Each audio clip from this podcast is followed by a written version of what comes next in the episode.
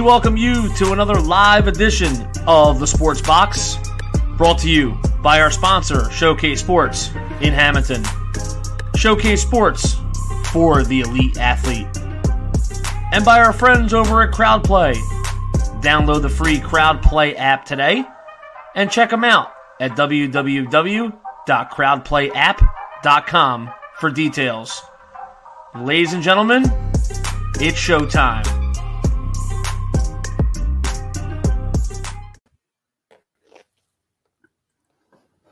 Hey everybody, welcome to the debut edition of Cage My IQ on the Sports Box. If you guys don't know us already, uh, like I said, this is our debut. Mine, I am your host, D Bake, and this is my co-host Miles Long. He is the he knows Yo. the ins and outs of uh, the MMA, so he'll be the detail guy, and I'll just be the guy that gets us through the show. Uh, today we will be recapping UFC 258, and then we'll also be talking about uh, the recent uh, announcement of the Bellator Grand Prix for the light heavyweight division, and then we're also sprinkling a little bit of talk about Gina Carano. Uh, how you doing today, uh, Miles? I, I'm freezing my nuts off over here. We, I'm in Texas and we're in the middle of a uh, cold spike, like the likes of which we haven't seen since ever in the history Yeah. of Texas. So, uh, yeah, my heater isn't working. Uh, the the power's out. Has been all day. So that's why everything is dark and you see candles everywhere. Just we're making the best out of it. So it's been a rough day. yep. And be- before we get started on the recap, just uh, give us your comments and questions for all things MMA. Uh, you have any questions about the the fight card? We'll be able to answer you as we break down each fight on the main card. Of course, just like I said, this is the UFC recap. The first fight we'll be uh, talking about is the middleweight division uh, matchup. Uh, Julian Marquez defeated Mikey Pitolo by a third round anaconda choke. What did you uh, take from this matchup? So this one was interesting. I actually did really good on this card. Like I predicted every outcome. It was just it was a surprise every once in a while. This was one of the big surprises. Uh, you had you had pretty much Vitello coming out of the gate, and he was real heavy on the grappling game. Uh, I think Julian Marquez was expecting more of a standing and trading fight, but uh, I think his strategy was to, you know, wrestle with with Marquez, keep him up against the cage, get him tired, and then stand and trade with him um and, and it just it turned out he made a big mistake you know just there at the end because overall for the first three round or the first two rounds he was doing pretty well like that strategy was working really well for him it looked like it was going to go to decision and and, and Patilla was going to win by decision but uh yeah julian marquez made something happen there at the last minute with his grappling that seems to be kind of his special you know he kind of seems to be struggling along, struggling along, and then make something happen right at the last second. Same thing with the with the Phil Hawes fight. You know that that last front kick, he just threw it in there, and it just it just ended the fight. It was one of those things. But uh, yeah, I predicted a a if this fight was going to end a submission, it would have been uh, Marquez, and I was right. I just wasn't expecting as technical of a finish as as an anaconda choke. Uh, again, it was just Pitolo made a mistake. He misstepped and he he left an opening, and Marquez jumped on it. So. Yeah, I agree with you on that one. In the first two, I just felt like uh, all Mikey was doing was going for the takedown, and once he got the takedown, he just kind of laid on him, applied pressure on him, tried to wear him out. But in return, he kind of spelled too much energy on himself, putting that pressure on. And then once the third round came, Marquez just knew that he had to go for broke. And then when it happens, the fighter just lets loose. And what he did Yeah. was he waited until he got a little bit uh, uh, uh, like spelled out, and then he just went for the kill. He got him with a couple shots, got him on the ground, and then was able to get him in that anaconda choke. It, at first, um, Pitolo got out of it, but then he was able to reposition, get it back on, and kind of flip over and had him stuck in it to where it was basically lights out for uh, Pitolo, and he got that uh, mm-hmm. that miracle comeback right there in the last like two minutes of the of the third round. And then of course they did the interview at the end, which was the the best part. And then it, it, it looked like he was getting ready to challenge somebody, and then he was like, "Miley Cyrus, will you be my Valentine?"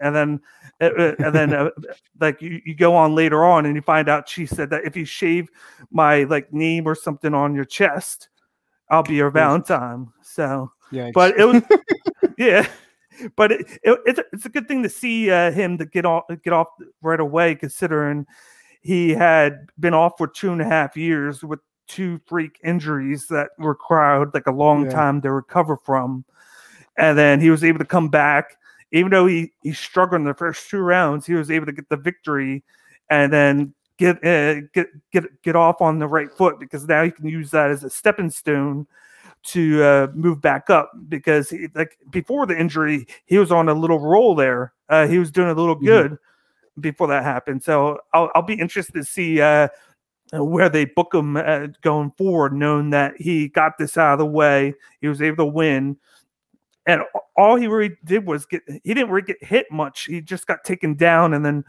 uh laid right. on so uh, it'll be interesting to see how long he has to wait until his next fight yeah no i think he definitely needs to work on his wrestling game hopefully he picked that up from this which is interesting because when he was in the the the phil hawes fight yeah. phil hawes is an excellent wrestler and he seemed to be you know for the most part hanging in there uh phil hawes definitely a better wrestler than maki patel so yeah, I'm not quite sure what happened there, but his his wrestling just kind of wasn't there that night.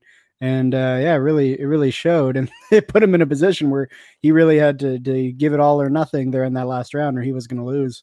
So hopefully yeah. he'll he'll tune that up for the next fight. Yeah, and, uh, and we'll we'll be seeing uh, Phil Hawes pretty soon. Considering he's going to be fighting on a mm-hmm. Saturday at UFC Fight Night, uh, Lewis versus Blades, and I, am very interested to see how he does there. But uh, let's move on to the second fight on the on the card, which was uh, pretty good. It, it, was it took the place of uh, uh, the Jim Miller uh, fight against uh, Green because uh, at weigh-ins, uh, right after weigh-ins, uh, Green uh, actually Bobby Green actually uh, passed out. It fell down. They had to put him on IV, and the new uh, rule with the UFC and, and all of MMA is once you get an IV in you're a no go because of uh, everything with that. So uh, they had to scrap that fight off of the off the card, and hopefully uh, they're reschedule it in the next few weeks because that's a that was a fight that was booked on uh, two three weeks notice, and I actually want to see it.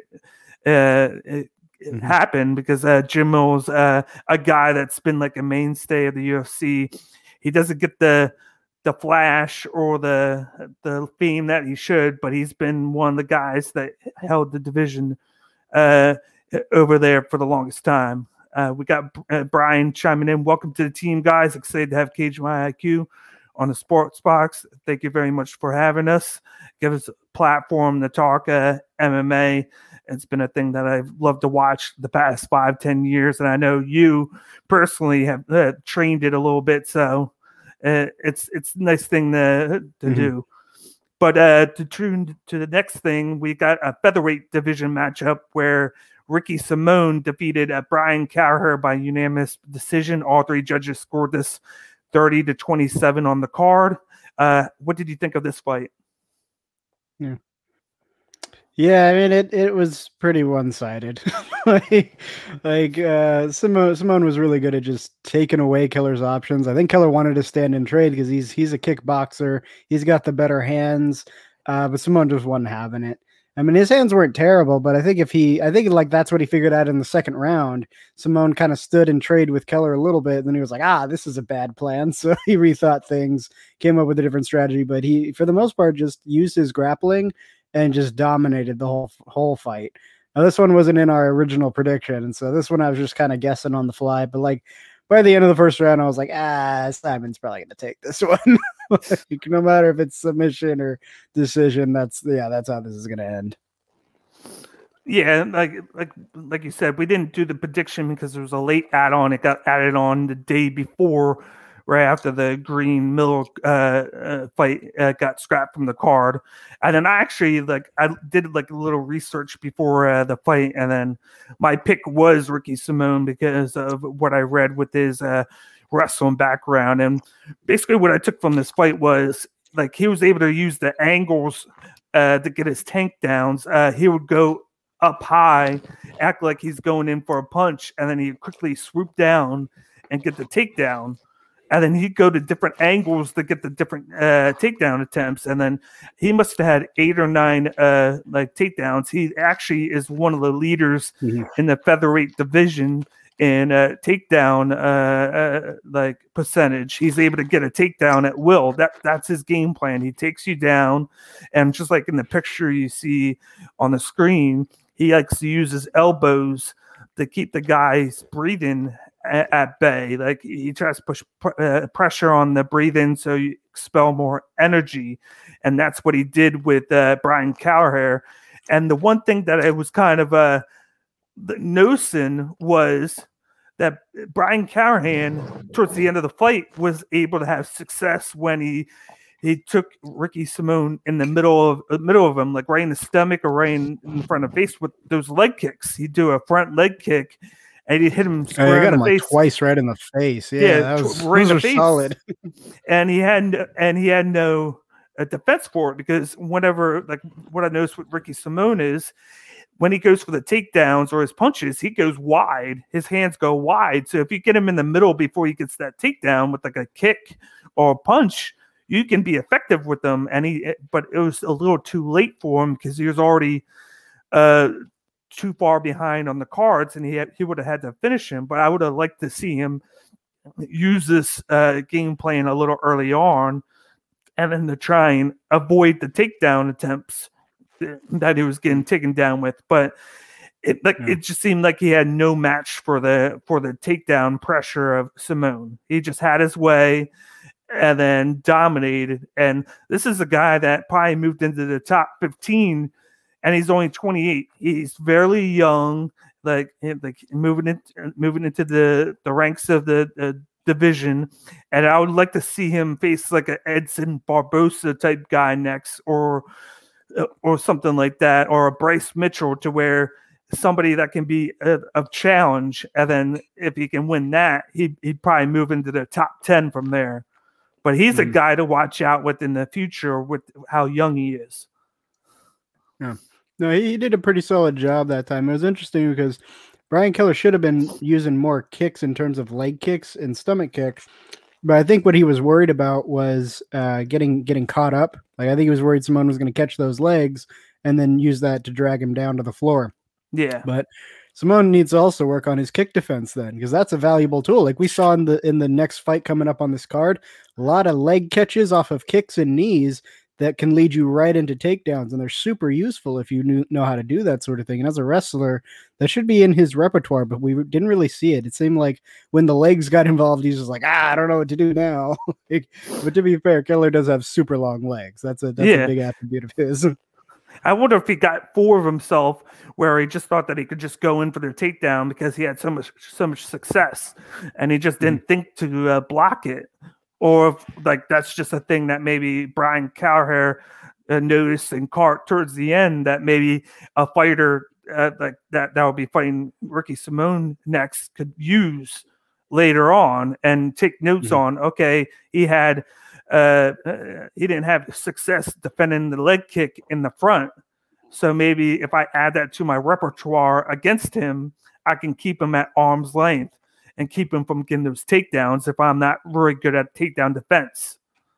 And then go from there and then Yeah. try and pressure Simone instead of him pressuring you because that's what he used uh, to his advantage. He pressured the fight and then he, he made it his game plan instead of Kelleher's game plan. But uh, we got uh, David t- chiming in. Simone's technique was flawless. Definitely agree. And then we got Mike Yeah. Galetta saying, "Welcome aboard, guys. Welcome to our Sports Box family.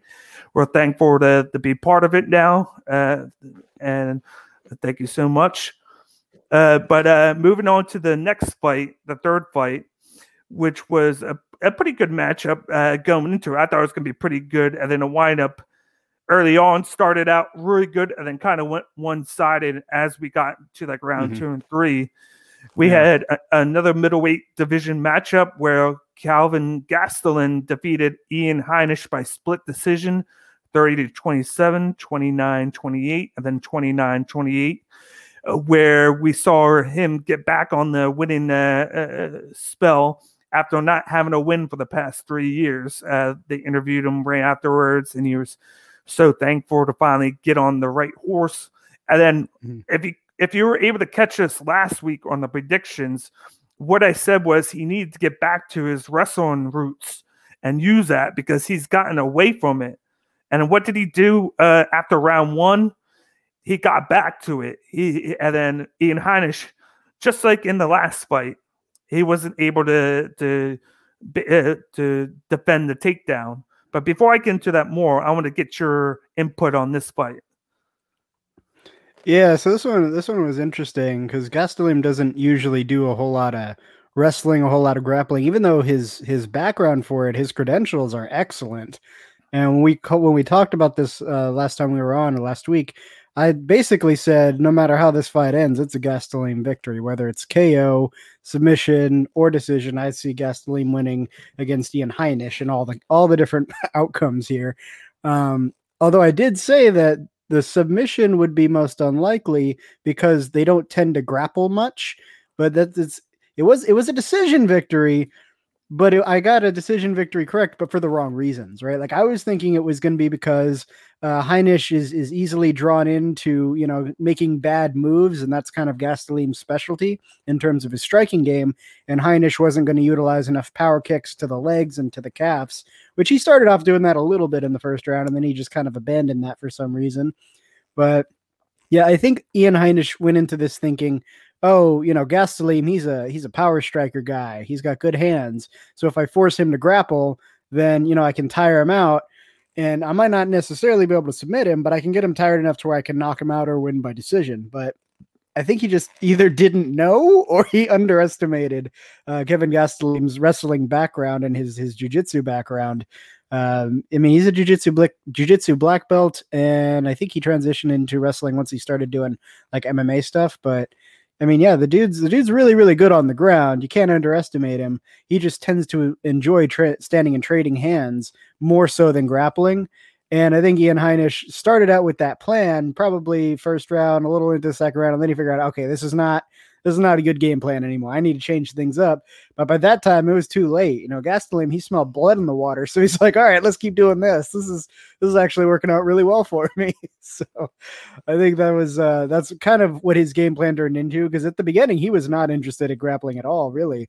Gastelum was all hands in the beginning, but then as Ian Heinisch kept, you know, putting him up against the cage, forcing him to wrestle, and and you know, Gastelum had more and more opportunities for the takedowns, for you know, just working on him on the ground, working on him on the cage. He figured out, you know what, this is probably going to be the better way to to beat him because he's completely outclassed. He just he can't wrestle or uh, he doesn't have a good as as good of a ground game as Gastelum does, and it just became more and more obvious as the fight went on.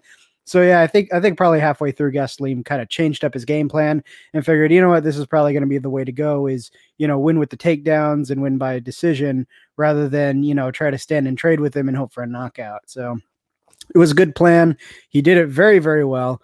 Uh, again, a lot of big hits uh, to Gastelum, but he had such a chin on him, like with those knees to the face. He just took them and then put Heinisch, Heinisch back on the ground. That's what we were talking about about the about the last fight with Simone. That's kind of what he should have been doing with his wrestling background is looking for opportunities to take those kicks and take those knees and then turn them into takedowns and start working on the ground, just like Gastelum did just throughout this fight. He did it at least four times that I remember. But yeah, it was it was a very good match. Very good match.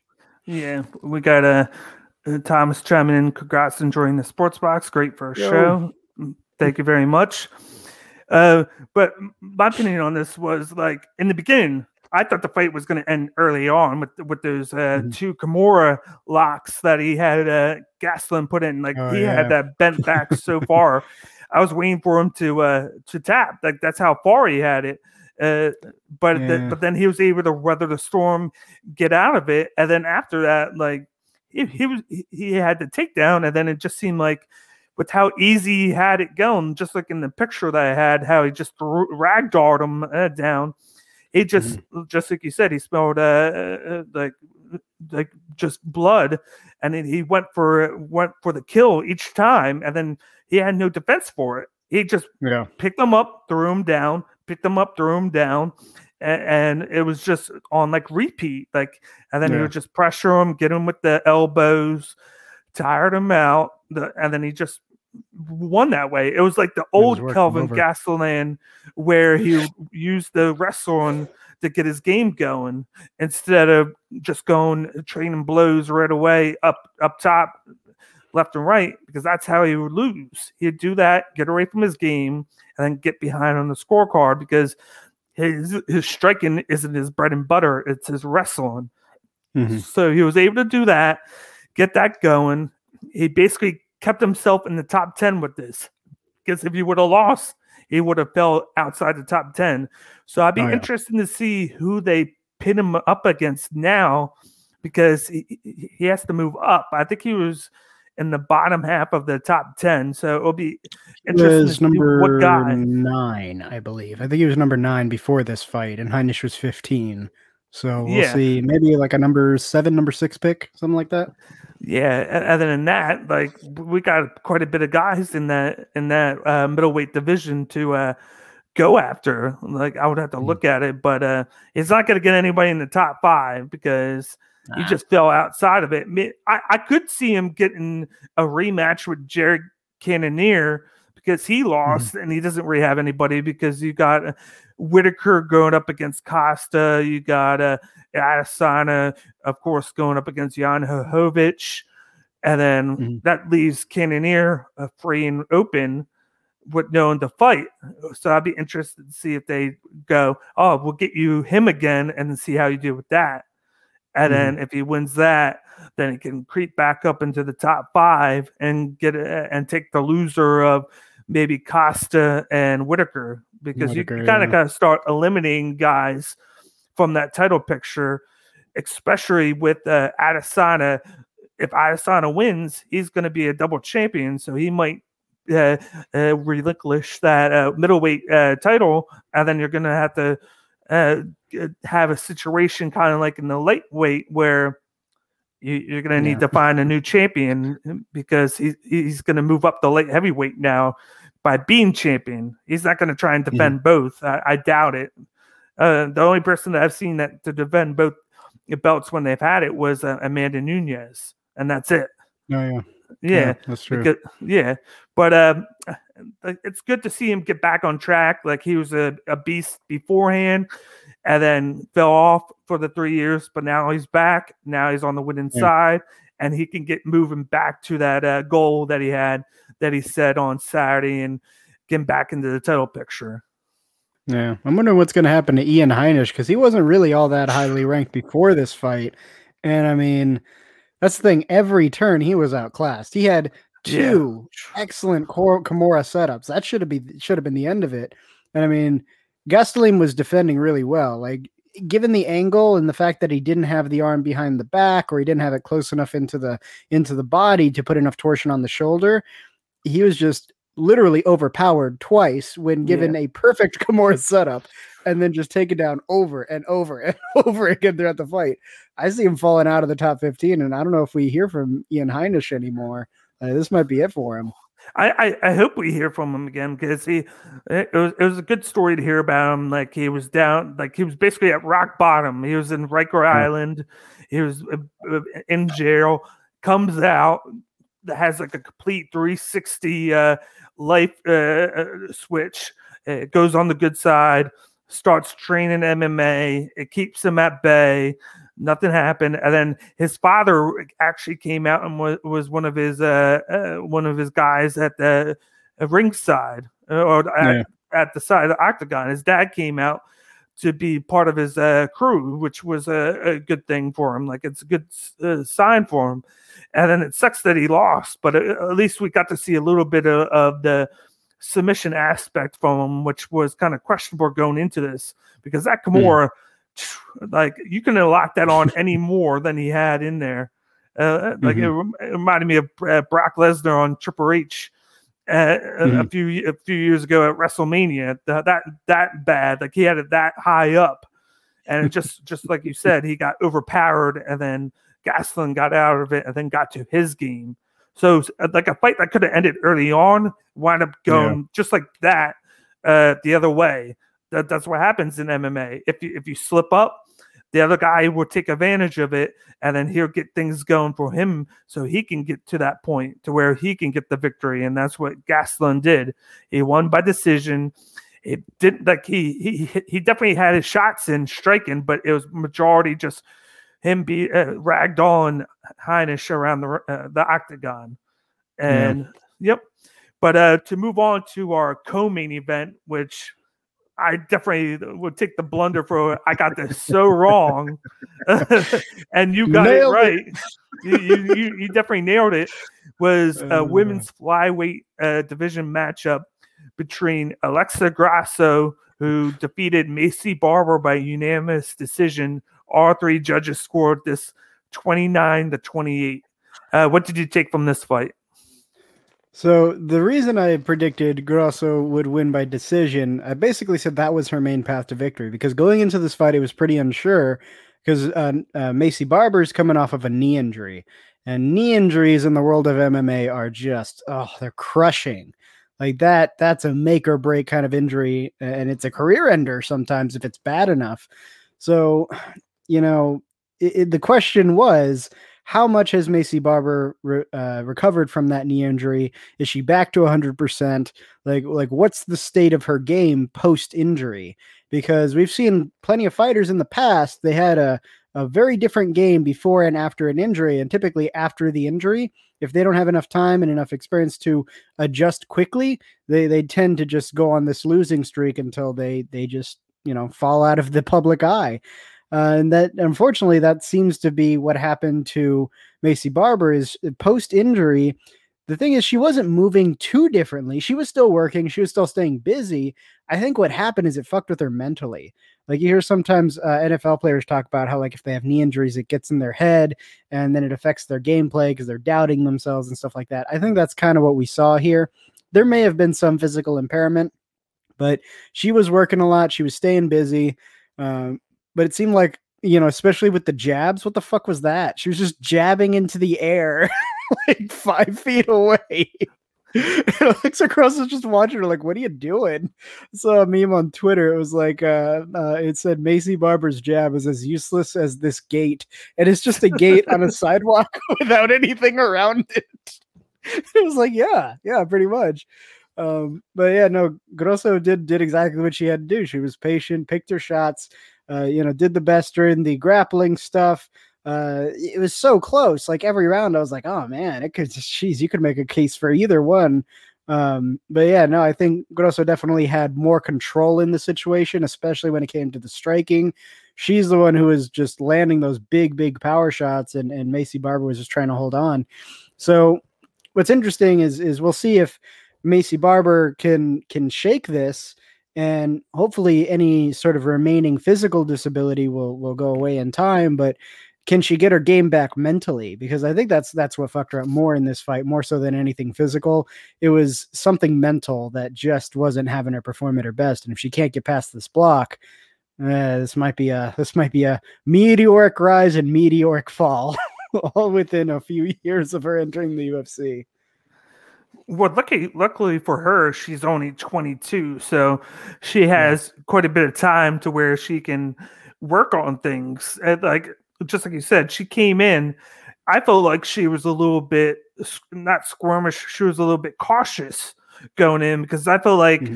she kept on staying like five like yards away. I felt like, and then she kind of do too many like head and then punch fakes and then Grasso didn't have any of it. She like she basically was like, "Yeah, like keep doing that because I'm just gonna stand here and then yeah. I'm gonna make you come to me." And then Maycee Barber wouldn't. So then uh, Grasso would be like, "Okay, I'll come in and then I'll I'll." Uh, I'll punch you. I'll jab you because I'm the boxer. I can come in, uh, jab you, and then come back out and get back in position. And she would do that.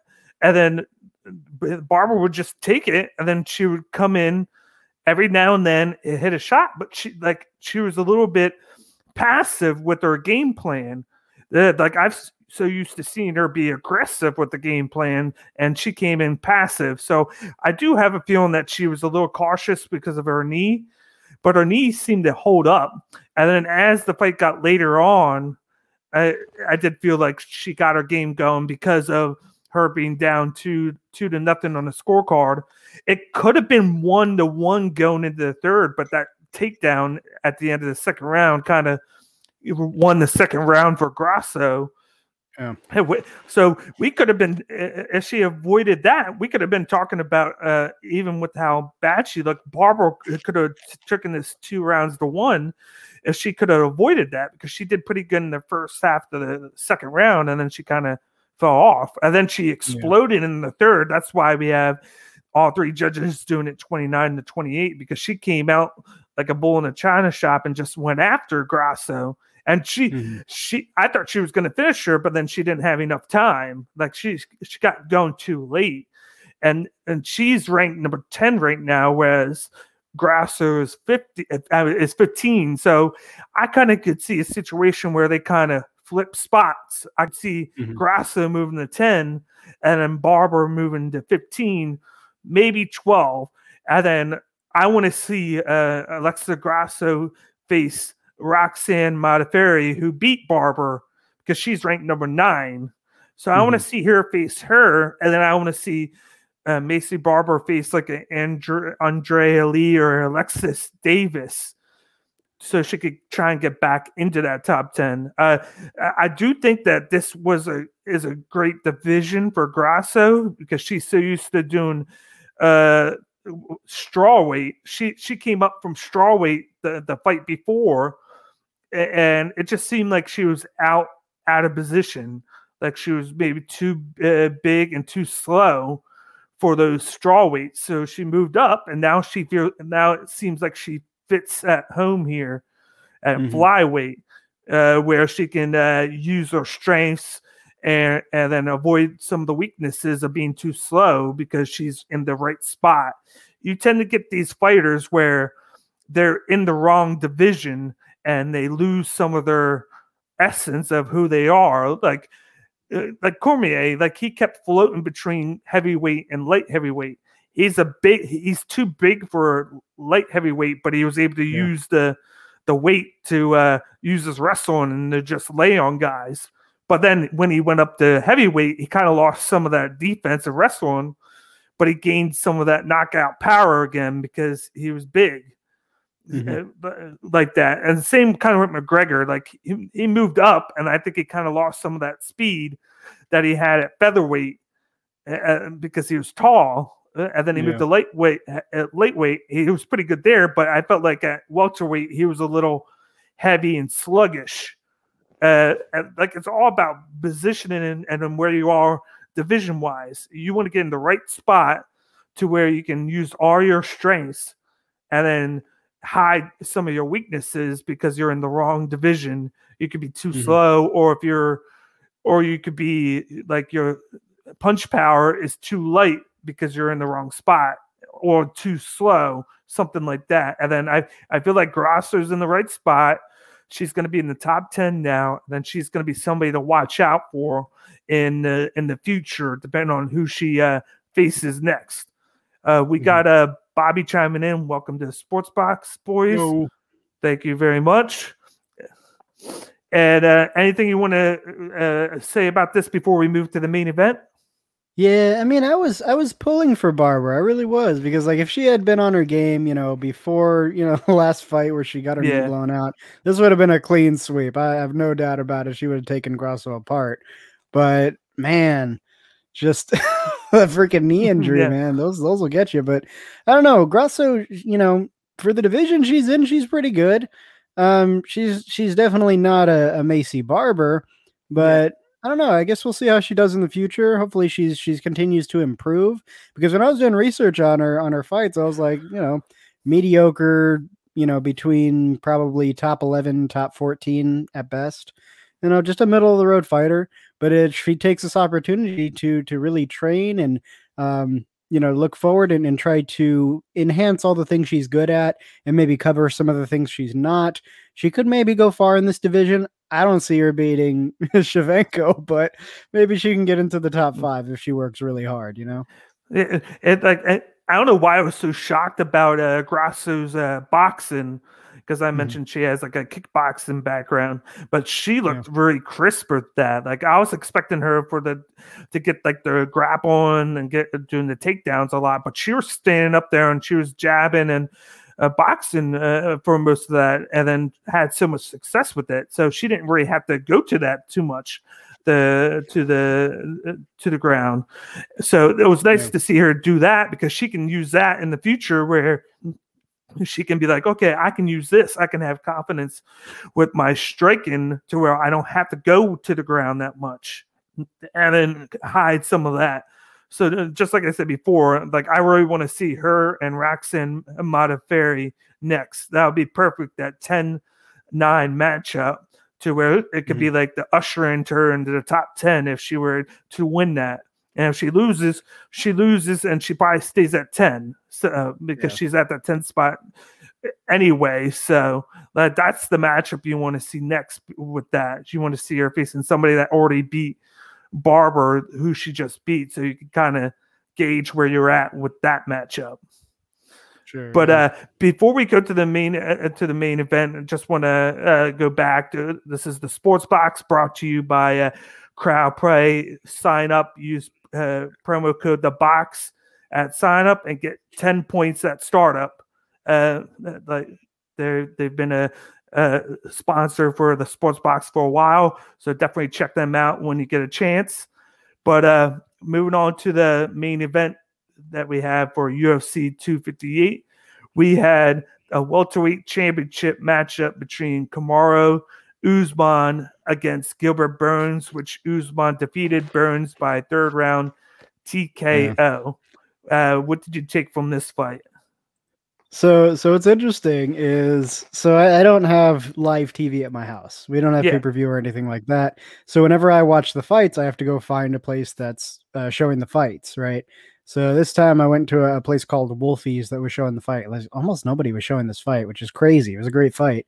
Um, but when I was leaving the house, my mom wanted to come watch the fights with me. So I was like, all right, cool. So so we we went to watch the fights. And Yeah. this fight in particular, every time she saw Usman, she's like, that's a terrifying man. Holy shit, look at the muscles in his back. but this was a really good showing for Usman, especially because Gilbert Burns came out. It was just like I said he would. He would come out really heavy in the first round, and the first two rounds were key because uh, you know, he, uh, uh, Burns doesn't have the experience of going all five rounds the same way that Usman does. It's kind of his thing. So if he can't make something happen in those first two rounds, you know, the the chances of Burns winning go down exponentially after that. So Burns came out real heavy on the hands, and he he got Usman a few times. He freaking walloped him like three, four times, and it looked like that may have been it. Uh, but unfortunately, he didn't. He didn't capitalize as much as he should have on those hits because I think he was worried about uh, getting into a wrestling situation with with Usman. Um, because when he would get a big hit and he would make Usman stagger, or that one where he almost put him down on the ground, Usman had to catch himself from falling all the way to the floor. Uh, Burns, you know, looks like he was getting in there to, to follow up, but he wasn't, you know, springing in there with more big hits. He was just kind of walking over, and Usman had time to recover, put his guard up, and, and you know, ride it out. And I think that that's he missed those big opportunities, and he should have just gone for it, you know. Um, because even if Usman had wrestled with him, it was clear Usman didn't want to do a grappling game with him. like that, that whole part where they were playing feetsies, where Gilbert Burns was on Yeah. the ground, like slapping him with his feet. And Usman's like, dude, I'm not getting on the ground with you. Get up. so I think even if Usman had wrestled with Gilbert in those first two rounds, it could have turned into something of a of a jujitsu match, and that would have given Burns the edge. But I think he was just too timid. And when he was given these golden opportunities, he didn't capitalize the way he needed to. Meanwhile, Usman spent the whole first round and then the, the first part of the second round finding his range, placing those jabs, figuring out exactly where he needs to be because that's one of the things he does with that jab is he finds your range very quickly. He uses it as a measuring stick. So regardless if he hits you or not, he's learning a little bit more about how you fight. And so by the time we get into the second round, he's sticking those jabs left and right. And those jabs have a decent amount of power behind them, considering that they're jabs. I mean, they put freaking Gil, they put uh, Burns on the ground like twice, just made him fall on his ass.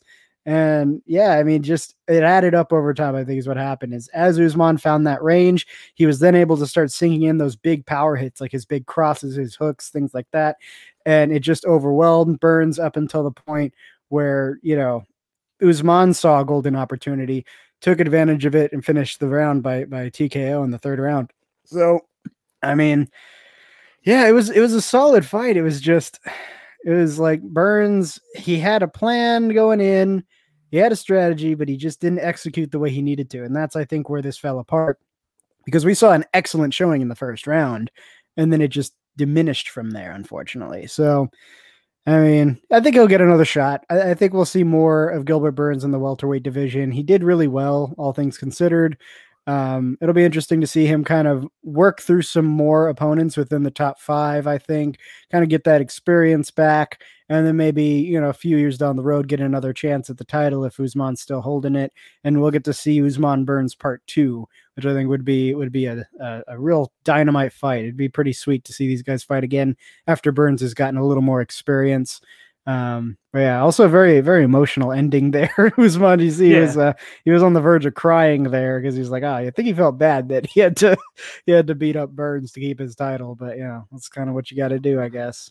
Yeah, and, and no one understands uh, how much work uh, both fighters put into uh, oh, yeah. into this fight. Uh, I watch UFC uh, Countdown, and then uh, uh, like a, a, thing that I like, I applaud Gilbert Burns for with prepping for fights is he has all these big poster boards where he keeps game plans for each matchup on there so he can go back to it if he has ever has to fight a guy of that skill set. So he has he had like five poster boards out and he was just looking through them. He was writing on one. He was like, I fought this guy who had this, I fought this guy who had that, and that's mm-hmm. what I used to uh train for this fight.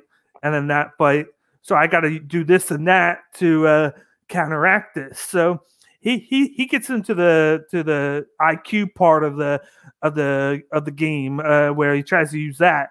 And early on, he was he's working it well. Like he caught uh, Usman right in the face, got him stunned and got him down, but he didn't take advantage of it. He was a little too passive. He didn't want to tire himself out like most fighters do, going for the kill he was taking his, his chops a little too far apart. If he probably would have went for the kill and just went uh, nuts right away, he might have gotten the stoppage there.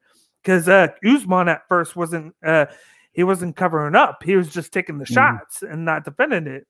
So so that's kind of a mess up on Burns. But he uh, Usman was able to weather the storm.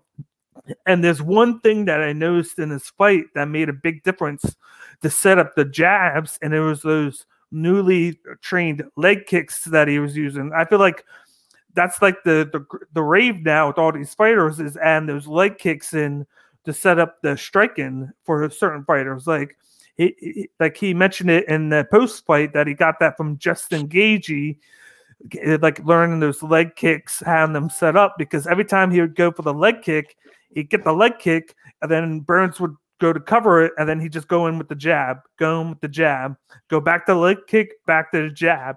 It was like a his combo that he was using, and then he got uh, Burns every time, and it kind of slowed Burns down by the third uh, round to where he was just taking too much damage with the jabs because he couldn't move as quickly as he used to because he's so used to not like getting hit there.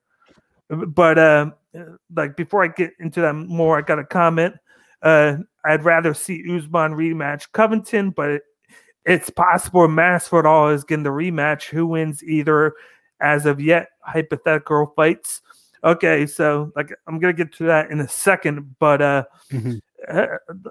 But basically the, the, leg kicks helped set up the, the the jabs, which won him the fight here. Like uh, Burns had no match for those because he kept on having to try and defend the leg kicks. instead of blocking up. You see guys like block up and then leave their legs uh, wide open. So he started to tr- kind of hide his kicks, and then each time he do that, Usman would kind of change stance and go after the other leg, and then go with the other hand, and then he'd just keep on switching back and forth, which uh, worked uh, perfectly for him. And then he was able to recover and then dominate the next two rounds and finally get the the third round stoppage. And then after the fight, uh, you had the emotion between the two, like they, they were former training partners. They worked together uh, for Mhm. like five years or so, and then like it was respect. Like they didn't hate each other. They just want they had the same goal, and that was the the the championship. They wanted they both wanted it, and then they had to put their friendship aside Mhm. uh, for that common goal. And then once it was done, you, you saw the respect from each other. No bad blood, no nothing. It was just, I wanted this, he wanted this. We had to put things aside because this is a business where you can't let you can't be uh, both have it if you're in the same division. You, you got to go through each other now because they're in different camps now. Uh, Yeah. Usman's in Denver, and then uh, Burns is in Miami. So and then uh, what really got me was in the in the I'll get to uh lose uh, thing right now was they went to commentary is Rogan and Usman and Usman was like put some respect on my name put some respect because he has that, that. He has the demeanor that he doesn't get the respect but like he gets the respect it's just that people get kind of bored with his fights because the past two three fights even though he had a uh, uh, uh, like a decision where he uh, basically got a stoppage against Covington. In his Yeah. two fights, he, he has a tendency to hold his uh, opponent against the cage too much and try and uh, waste their energy doing that, and it gets kind of boring. So people tend to not like that. So they, Mhm. I wouldn't say they don't respect him; they just get bored of it watching him doing that, and they want to see fireworks. Yeah. So I think that kind of changed tonight. I'm not tonight, Saturday night when he got the stoppage. I guess it could just kind of boiled over for him where it was like put some respect on my name because he passed GSP for uh with 13 uh, was it wins in the welterweight division I believe Um, yeah, he he's still. I don't think he has as many title defenses, but I think he did pass for overall number of Yeah. wins in the division. Yeah, he had 13 wins now, and then GSP had 12. But he's Mhm. getting up there on defenses. Uh, it- it's going to take a while to catch uh, John Jones because he did a, a lot in a short amount of time. Mhm. But like he's he's definitely one of those underrated guys, uh, especially with his zero takedown uh, uh, attempts uh, successfully uh, against he has him. a perfect takedown defense. Perfect. Yeah, Like, perfect so he takedown defense honestly- in his whole career. That's crazy. he honestly knows something that he needs to do, and he does it when it comes to that. Uh, It's just he has to avoid the headshots here and there to, to keep him uh, from being in that status of the number one fighter with like the John Joneses and the Adesanyas uh, and Yeah. whatnot because because of that. But other than that, like he he is a very underrated uh, UFC fighter when it comes to uh, uh, pound for pound. And, uh, He just needs more of these uh, fights where he dominates and uh, gets a finish because he tends to just wear guys out. And then I don't know if it's the division because GSP did it, and then now you got him doing it. Uh, but yeah, like I'm I'm excited for him to see what happens next. Uh, he went into after he did the put the respect on my name. He commented that there was this street Jesus going around talking trash on him still, uh, which he's referring to Jorge Masvidal, where it, uh, he's saying that he had this built-in excuse of only uh, accepting the fight because it was on six days' notice when he gave it to him several times, but he declined it. But now he's ready to give him a full training camp. And, and then it just came out the other day that uh, both camps are looking to uh, be coaches on the Ultimate Fighter, uh, uh, Mhm. opposite of each other. I personally don't think he de- uh, Masvidal deserves the fight. I don't think he deserves it yet because like he, he just lost to him, and now you're Mhm. just giving the, the the fight again. Like I personally think it should be him, Masvidal versus Burns. Um, because, uh, that would be a good That'd be a matchup. matchup. Yeah. Considering you got Covington against uh, Leon Edwards, that looks like it's getting booked. Uh, because Mhm. I, I personally think Covington should get another shot, but you gotta. I think uh, he needs to take this fight against Edwards, uh, win that, and then he should be guaranteed it after that. But but then it got put out that Stephen Stephen Thompson just went out and said that he thinks he deserves a shot because he's there at number five, and he's the only guy in the top five that Usman hasn't beaten. Hmm. So he's putting Yeah. his claim to to a title shot. So I, I'm I'll be interested to see what exactly happens. I think he's on the on the outs with that. He needs to get another fight and win that. I, I think maybe uh, uh, Stephen Thompson against Michael Chiesa uh, Mhm. fight, and then of course you got the Edwards Covington, and then Masvidal. I guess is getting uh, uh, Usman, but like I could see Burns easily bouncing back with a win. Whoever they put in front of him, whether, whether it's Thompson, Chiesa, or whoever, like he'll bounce back. He's that guy that, uh, like he's in the position now. He he took the uh, the champion uh, uh, to the brink of things in the first round, and then just got beat by a newly acquired leg game from Usman. Like he didn't expect it to happen, and then it led to the the jabs. I think he'll take what he learned, go with it, and then and then learn because he's he's still young to me, and he'll he'll get another shot uh, down the line. Mhm. Yeah, no, I, I think we'll be seeing again Gilbert Burns and and Usman facing off again at some point Yeah. in the future. I think he's going to be pretty comfortable in the top five. Um, but no, I think yeah, it's, Thompson should get a shot if he's the only one who Usman hasn't beaten Yeah. yet. But then after that, I think it's going to be like to Usman's going to just going to be like, all right, so what's left there for there to do?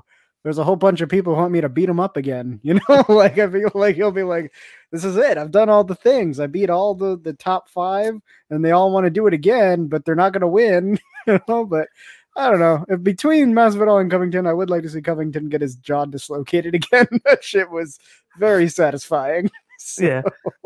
And then you had a couple people saying, "Oh, he's talking about both uh, Masvidal and Covington." I'm like, I'm like, he just said Street Jesus. That sounds like Mhm. Masvidal. That doesn't sound like Covington.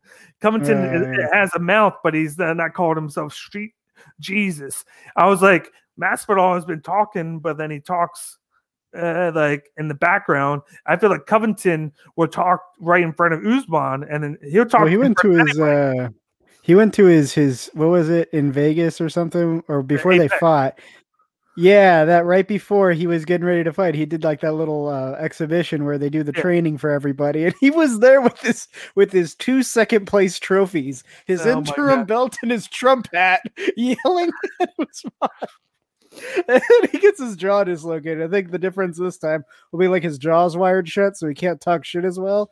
He'll have to have like you know little little keyboard things with a speaker, so he can type in all his shit talk because he can't use his Yeah. mouth anymore.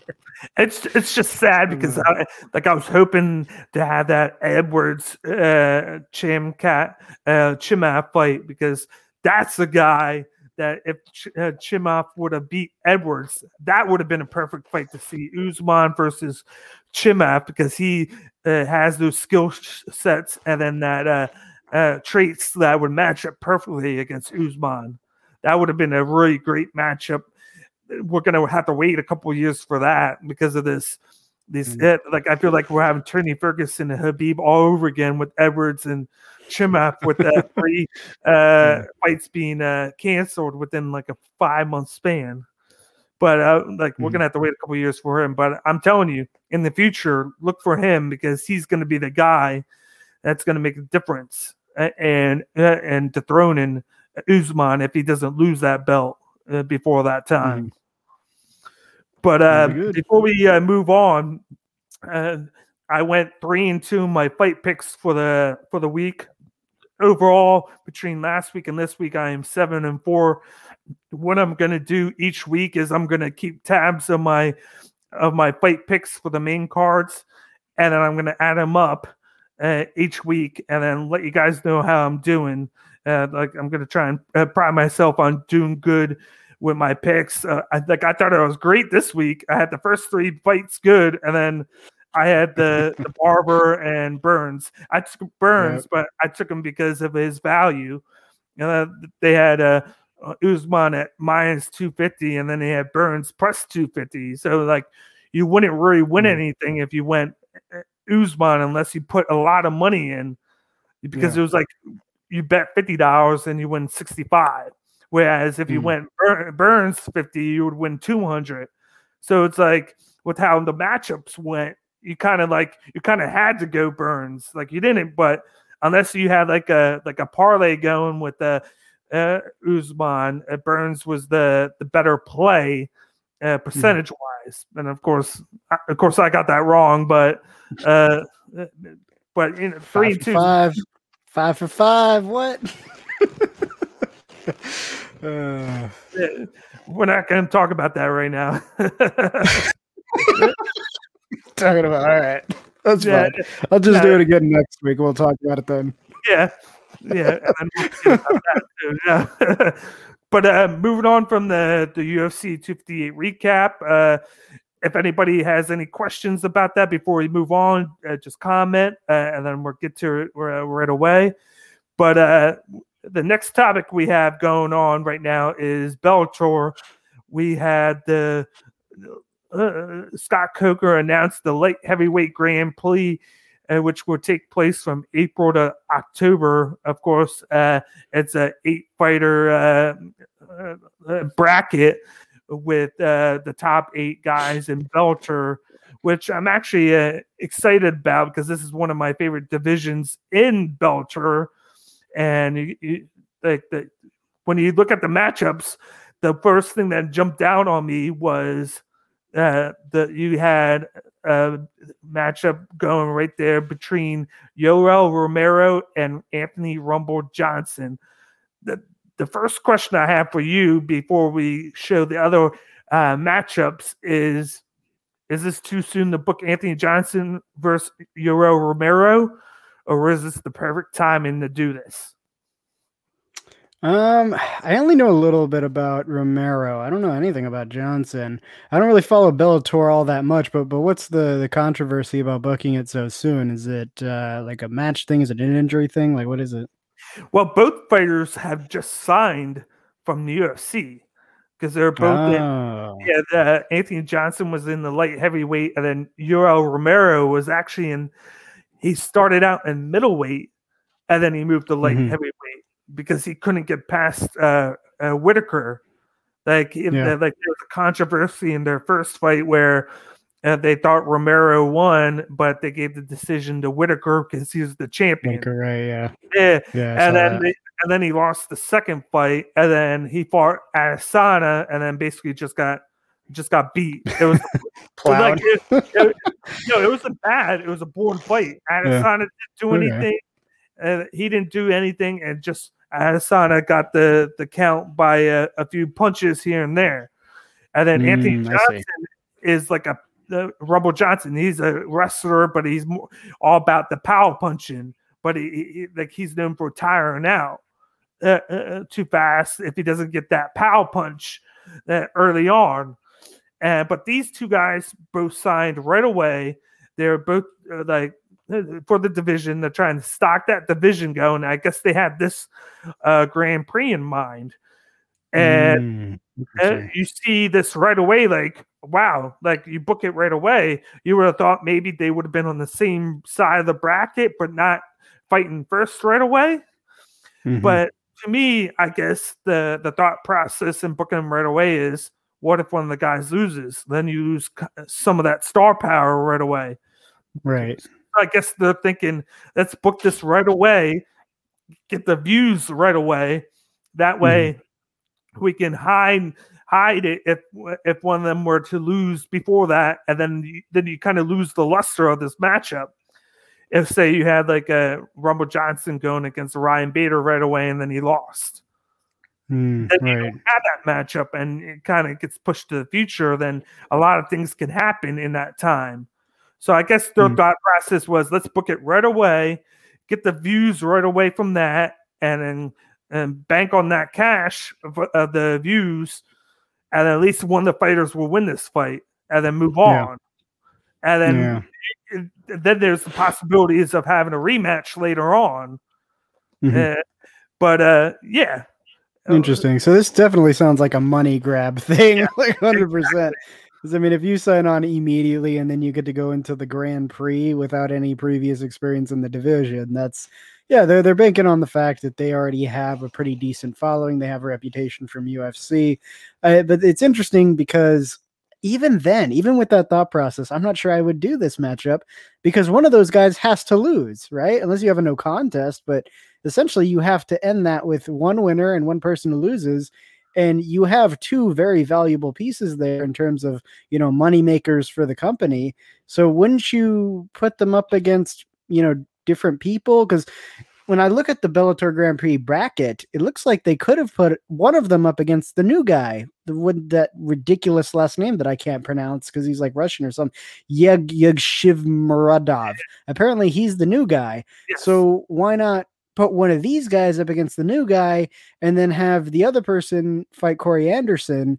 And then, you know, you, you still got one guy securely with the star power. The other guy's a bit of a gamble. Like if you did um, Romero Anderson and and then um, the other guy, just, just forgot his fucking last name, against uh, Yeg Shamaradov. Uh, if we have that fight, I don't think we're worried about him losing to the new guy as much. And then Romero could probably give Corey Anderson a pretty decent fight one way or the other. But even if he lost, I think he could do a pretty good showing so that even if he didn't win, it would still be like, well, he had a good fight, right? Like people would remember a good fight. So I think that would be just a better long term strategy instead of putting these two guys right at each other's throats at the beginning and then one of them burns out and then, you know, the Bellator crowd's going to be over whoever loses and I guess they're just banking on whoever wins. like it's a very it's a very odd strategy, I think, in terms of you know these these two fighters having a long term career within Bellator. I, I wouldn't have played it that way personally. Uh, the problem with this was the to me the booking process was they put Ryan Bader on one side and they put Vadim Nemkov on the other side because uh, Nemkov uh, defeated Bader for the light heavyweight title earlier uh, a few months ago. Uh, as everyone know, Ryan Bader was a double champ. He won the heavyweight Grand Prix, and then which got him the heavyweight uh, uh, uh, uh, title uh, over in Bellator, and then he had also had the light heavyweight that he had won before that. So this is his second Grand Prix. So their thought process right away was, I'm going to have Bader on one side, and I'm going to have Nemkov on the other side, and then we'll work from there. Yeah. So like Mhm. with the process of okay, we won't have them in the first round, uh, R- Romero and and Johnson. So let's do the second round. But there's no way you could do that unless one of them is facing Bader or Nemkov in the first round, essentially. Yeah. Because then you have to work with that. So they're kind of put in like a handicap situation right there. And they're giving Bader and Nemkov like kind of like an easy matchup per se. And Machida, who's not easy, but he's at the end of his career per se. And then you give Mhm. uh, Nemkov Phil Davis, who who isn't uh, fighting well of late. So you want to have them advance because that's the the matchup that the Bellator wants is they want the rematch. So Right. that leaves either you could wait and not have the matchup at all, and then you could have like Anderson against Johnson, and then uh, what it, what is it? Uh, Dovey against Romero. But then one, but then if they win those, Mhm. they're going to either have to fight Bader or Nemkov, unless there was like a crazy upset Yeah. where one of them loses. Uh, But I guess just it had so I guess the thought process was we're gonna have Bader here, Nemkov here, and then we'll just do the money fight right here right away so we could get it out of the way and make some money off of it. And then whoever wins that Yeah. gets Nemkov, basically. So it can have another money fight there. And then the winner of that would hopefully fight Bader to make a third money fight. So like the thing is, we're trying to have our eggs all in this basket, so we could potentially have three great fights in this in this Grand Prix. But it all does, it all hinges on all these Hmm, guys winning the way they should. But I wouldn't sleep on that Dove guy because from what I hear, yeah. he, he like he- he was a champion there. He has a wrestling background, which is really well, and he can strike. So, and then he's facing Anderson, who's another guy that is a newcomer. He just signed three, four months ago. So you got this eight man Bellator bracket, and four of the guys are newcomers. So I, Yeah. oh, Yeah, it'll I think it's interesting how they set that up, where it's like two champion v former champ, or like one of them's current champion versus a former champion, and then two former champions duking it out, and then the best of those get to fight the matchup between you know the Two- best of the newcomers, basically. Yeah. because you got newcomer against newcomer, mm. then newcomer versus newcomer, and then they kind of Right. like instead of having former champ, newcomer, former champ, newcomer, blah blah blah, but because they wanted to keep Bader here and Nemkov here, they kind of handicapped them with everything else. Right. but I I think they just think- wanted it to be a little bit more even, probably for newcomers who maybe don't have as much experience fighting in Bellator specifically. So I don't know, maybe that was the thought process of just having newcomers and then the best of the newcomers duke it out, and then have you know the former champions kind of duke it out, and then the best of them move on, and then you've got the former or the the champions versus the newcomers from there on out. I, I thought maybe they could have switched Dovey with Machida, had Dovey against Bader, and then had Machida against Anderson. Then it kind of would have balanced itself out a little bit. Hmm. But you know, they went this way, and then the the way like my first impression is the way I see it is it's going to be.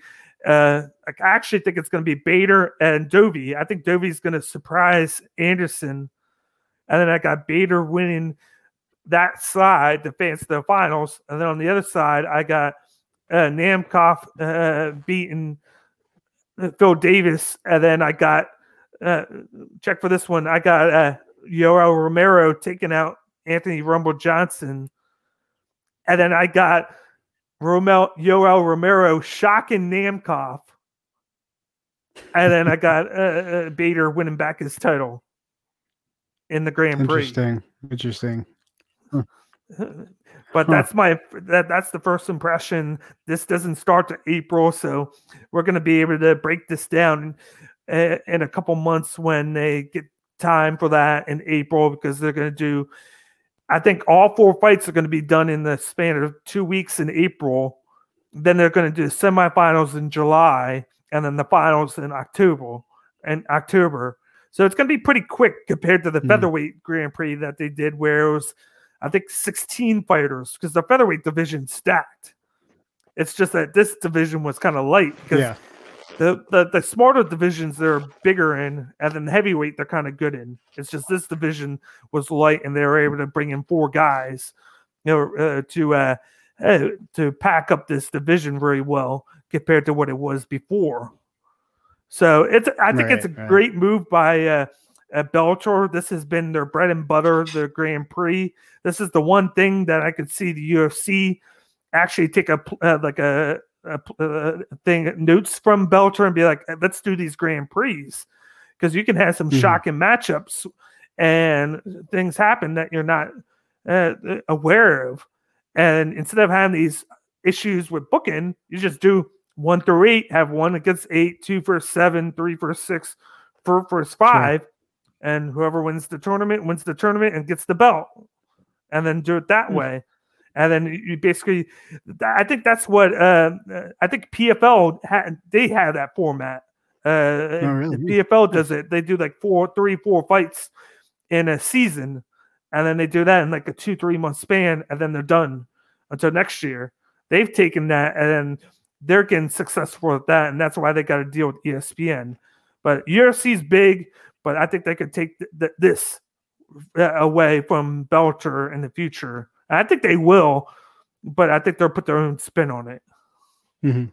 Yeah, maybe this that would be a good format for doing like uh you know cross weight division matchups Yeah. that everybody wants to see. I think that'd be a good format for them to do that with. Yep. Uh, but to move away from uh, uh, Bellator and going to uh, Gina Carano, of course, uh, we had it put out uh, last week. We just didn't get to talk about it.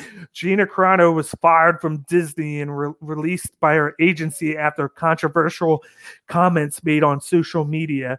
Uh, what what do you what's your opinion on all this? Yeah, it's it's just kind of been a long time coming. Like I, I know a lot of people. The controversy is people are like, "Oh, Disney fired Carano because she did a thing that compared, you know, conservatives to Jewish people." But in reality, that's not the only thing she did. Like this wasn't like one day Disney was like, "Oh, you posted a thing on the internet we didn't like. You're fired." No, she has a long record of this. So it started way back when uh, you know you had the George Floyd shooting and then the Black Lives Matter protest. She was online shitting on Black Lives Matter people. And then later on, you had her doing um, voter fraud conspiracy theories, uh, especially like post uh, I think it was like November 4th, like right when the, the tide turned and Biden started winning, she started going online and saying, Oh, fake votes. We need voter IDs and we need to flush out the fake votes, only count the real votes, like, you know, the basic sort of thing. Um, and then she goes on to do anti masker stuff. And she also implies that there's like some sort of like weird some sort of weird conspiracy theory you know where they say like you're going to get microchipped by the vaccine sort of thing except with with the anti-maskers. She put up a, a, a, picture where it said like you need to wear masks on your mouth and your eyes so you can't see what's going on. You know the implication there is pretty clear. So this was this was just another thing in that timeline and i think disney was nervous about it at first because this started back in like she probably started getting on disney's radar at like september and they started sitting down with her and being like hey don't do that. Stop that. Because disney's very very protective of their of their image right? So they've been sitting down with her a lot being like hey you need to knock that off. Stop doing that. Um, and then finally this happened. Now i think the thing that that made this different was the capitol riots on the 6th because this happened post all of that and if you look at the previous controversial tweets and stuff she put out there all that was like november before december that sort of thing um, but they were the sorts of rhetoric and the sorts of things that led to the capital riots, the things that people who you know did those riots were saying all up until that happened. And I think once she put this you know thing alluding to the holocaust and all that out there i think disney was like all right we got to cut her loose like this is she is too much of a pr liability and we can probably find someone just as good if not better uh, but the funniest part of this is what happened next right so so so Gina Carano gets cut from Disney, and here comes Ben Shapiro. just runs in there real quick to pick up Gina Carano, and it's hilarious because he's he's clearly just doing this for the grift 100% because when you see his video where he makes the announcement that they're picking up Gina Carano for his uh, movie production company that just started he's basically spends the whole video like lying and misleading about what exactly she said. Like he tries to downplay it, make it seem like yeah. it's not so bad, and that Disney's just firing Gina Carano because she's a conservative, which isn't true because Chris Pratt is an outspoken conservative and he's still the headliner for Guardians of the Galaxy because he just knows how to be professional and appropriate. So he isn't, you know, getting himself into trouble like that. Um, and so, you know, once Ben Shapiro picks up Gina Carano. He wants to kind of fan the flames of uh, you know his audience to get them to come out and see the new movie he's going to put her in because his first movie did not do well. It did very very poorly, and so I think he thinks if he picks up Carano, he gets a little more star power in there, and he riles his crowd up just the right way. He'll uh, he'll be able to make probably make back the money he lost from the first movie. it did it did very badly. I think on Rotten Tomatoes it was like 23% approval rating from critics. it was like there was a thousand reviews. Uh, it had a 93% audience score, but 800 to or 850 to 900 of those came in one day and they were all from his fans so the rest of them were like half a point scores one one star scores so yeah i think i think uh we'll see what happens with gina carano she might kind of fall into the Ben Shapiro grifting thing and just do that for the rest of her career because I mean he's he makes a lot of money doing it, so it's not like it's not lucrative, but I don't know. We'll see what happens with that.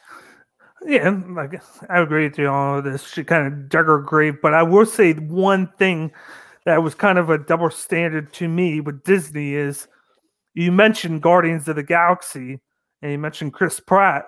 Who's the director? Uh, I actually don't know who is directing that movie. James Gunn. And what happened with James Oh, yeah. Gunn? He got fired for similar Right. things, and then they brought Well, him back it- It, it was a little the- different. Yeah, it was it was a little I- bit I- different in terms of that because I the thing I that happened was- there. I think he was worse because he did a whole bunch of different things with what he said. Eh, I- like I will say, like this added up. I think it was more so the stuff that added up for her. Like this was like the 4th Mhm. or fifth time that she did something, and then they were like, okay. But I think what he did was twice as worse what she did. But I guess because he to them he made a lot of money with the Guardians of the Galaxy and Batista made a big deal that if you don't bring him back, then I'm leaving the franchise. And then I guess yeah. uh, I had to try and force uh, their hand. But to me, it's like Yeah. a double standard if you bring him back uh, for the s- the the after you fired him for similar reasons, but then you fire her, and it looks like there's no chance of her being back uh, on a Right. franchise Well, that I mean, the, the big. Sure. Yeah, the the Tim Gunn situation was different on the basis of uh, the the things that came out in the media about what he said were literally things from like seven years ago, like seven years before the fact. Someone went back, dug up a bunch of things he had said in the past. Some of them he had been saying them like sarcastically, like they were badly Yeah. told jokes, distasteful jokes, but they were like seven years old. You know what I'm saying? And then someone brought that out specifically to make him look bad. And then Disney got worried about the reputation and we're like, oh shit, you know, how is the public going to react to this? And so they jumped the gun and, and kicked him off.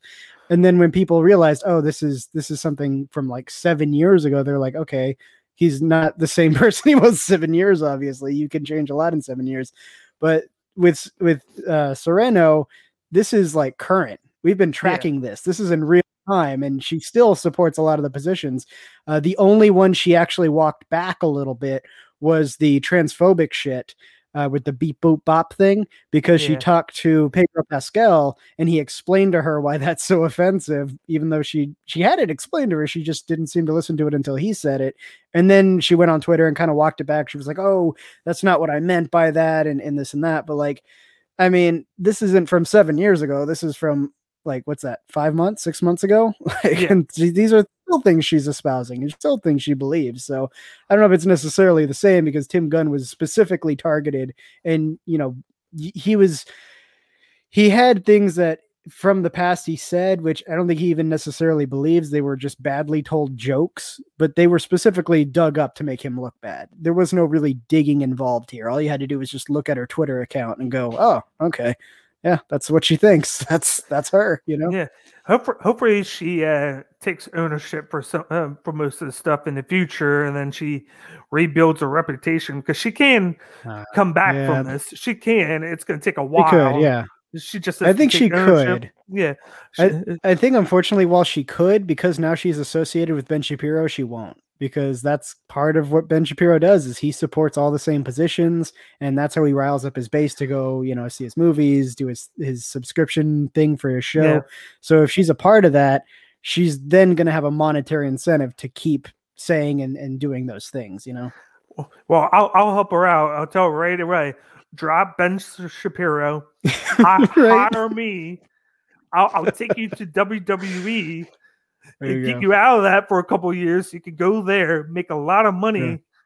repair your Right. image because Vince McMahon will do that. And then you have kind of Mm-hmm. that background where I think she would do that and then go back after that, like a few years later, go back to acting because they'll be like, oh, sure. you, you, you're successful on WWE, repaired your image, we'll bring you back. Yeah, do that. Right. Yeah. Make me some money and then I'll make you money in return.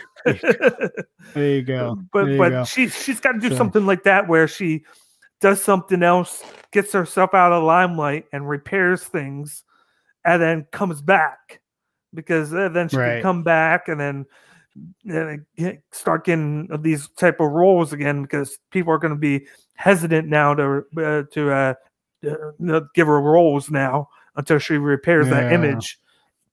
But uh, I think I think Ben Shapiro is going to work very very hard yeah. and put a lot of money into keeping her because his first movie had like no good actors. They were all unknowns. Yeah. The movie was terrible. The plot was poorly written. I I went through and I got my favorite comment on the uh, audience ratings.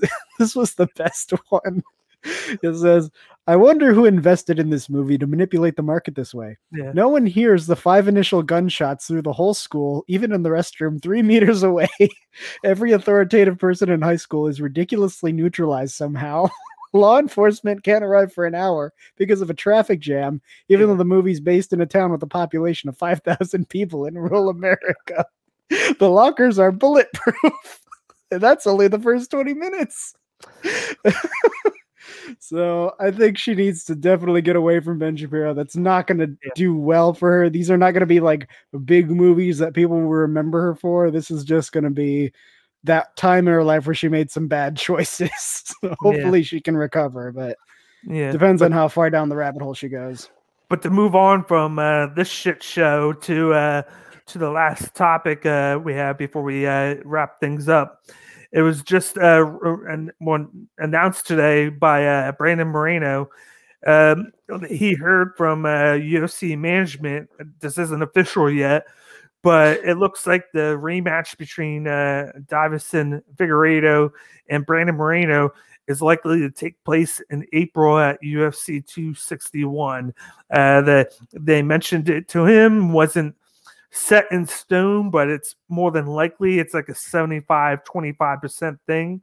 But I, I, I, am going on the likelihood that that happens with all these title fights that they're having right now in March booked uh, they want to book this one because this fight, uh, like the first thing I think of is just like fight of the year, like one of the fights of the year back because they they went they fought uh, the in November, then came back on three weeks news and fought each other, and then they mm-hmm. had a five round just beat down uh, Central. Mm-hmm. Like both guys went at it, and it was like one of my favorite fights uh, and then, how do you see like just first impression of the rematch? How do you th- think that it might go uh, this time around?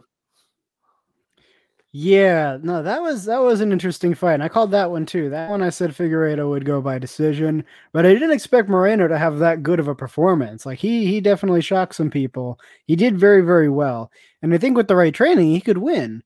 But at the same time, Figueiredo I think realizes that that fight was a hard one for him. He won, but it wasn't an easy fight. He didn't just skate by on that. So I think he's going to also go and he's going to make some adjustments in his training. Um, and now that you know it's been booked so far in advance, we're we're coming up on UFC 259. So he's got two whole ass UFCs to go before this yeah. fight happens.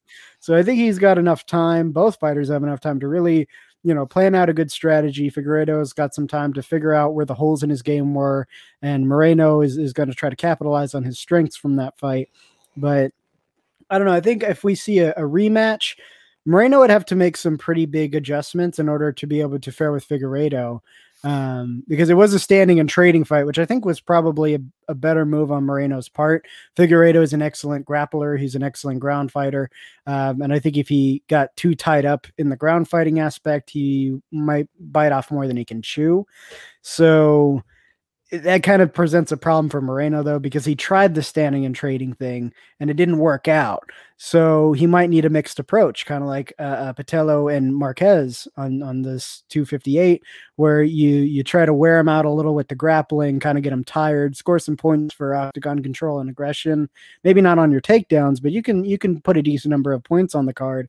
And then once they're a little more tired, they're a little easier to deal with in the hands. And as long as he can keep his gas tank and his aggression up, he might have a chance at it.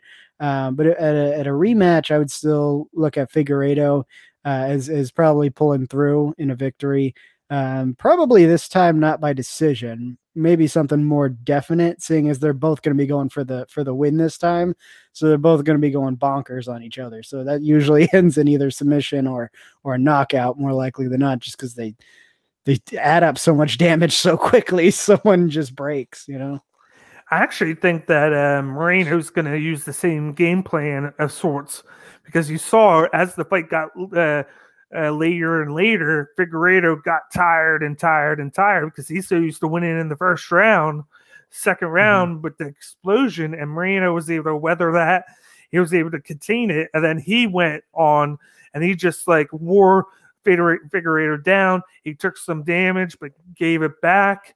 And then he, I thought he had it. I think it was the third round, but then like he let up on it, and then they kept going.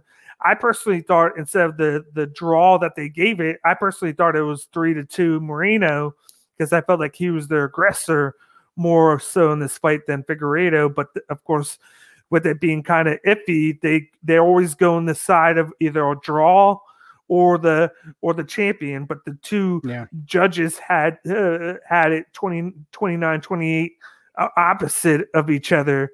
One fighter had uh, one judge had Moreno, and the other had Figueiredo. So that kind of makes it a a, a draw uh, with how it was. But I could see something similar like that. I, I think he's going to go with that, and I, I kind of think Figueiredo might lay off in the first couple of rounds. I don't think he's going to go butt guns blazing right away because I think Yeah, he's, gonna going to know that. tank. I think he's sure. going to have it back in his head like if if I don't finish him right away, I'm going to be in for the same result as before. So maybe I'll lay off a little bit, and then maybe in round two and three, I'll go for that. I'll kind of see where it goes, feel him out in the first round, and then I'll get it going a little bit later and catch him by surprise. But like, it, like to me, it's too soon to pick somebody. I might go with Moreno by decision right now, but if I see something different from Figueiredo, where he comes in later instead of coming out guns blazing right away, I wouldn't be surprised if he were, were to, able to finish him in round three or four by doing that tactic. But it's like these mm-hmm. guys match up really well against each other, and I think it's going to be another great matchup between them because they're both solid uh, fighters, and and, uh, and they both don't get the recognition that they deserve. Uh, they're at that small division, but they will uh, Mhm. in April. But uh, do you have anything uh, to uh, say before we get going? We're at the end of the end of the show on our debut uh, edition of Cage My IQ here at the the Sports Box, and of course I'm uh, D Bake. Uh, anything before we go? Yeah, no. Uh, thanks to the Sports Box for for hosting us. That was super cool. Um, also, I run a, my own podcast as well. It's the Laughs and Rec podcast. It's an audio and uh, streaming kind of blended podcast. Uh, I got a stream coming Tuesday. If you want to check it out on Twitch, it's uh, same spelling as is on my nameplate right here.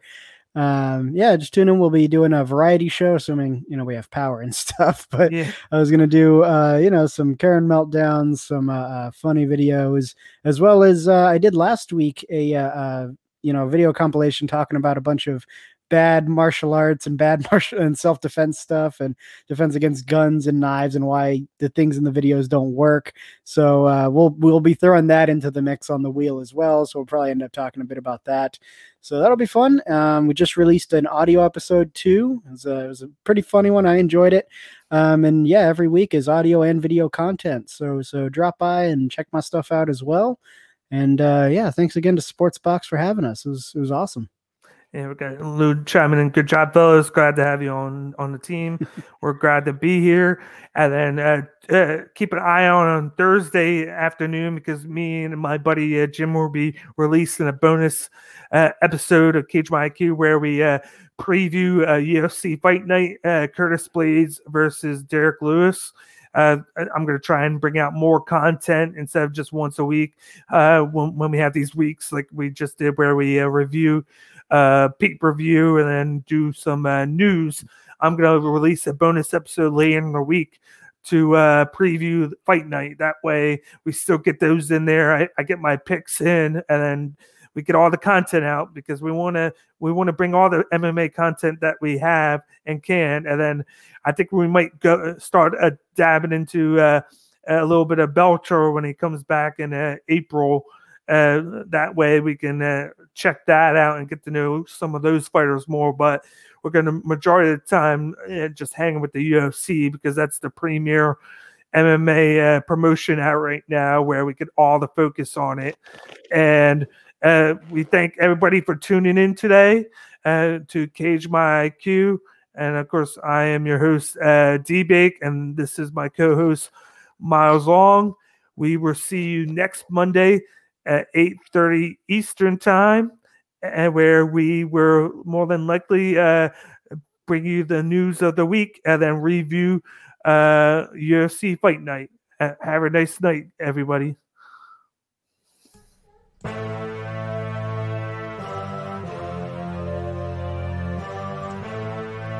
Thank you for watching this episode of The Sports Box. Please remember to follow us on all of our social media outlets on Facebook at Sportsbox Show, Twitter at Sportsbox Show, Instagram at The Sportsbox Show.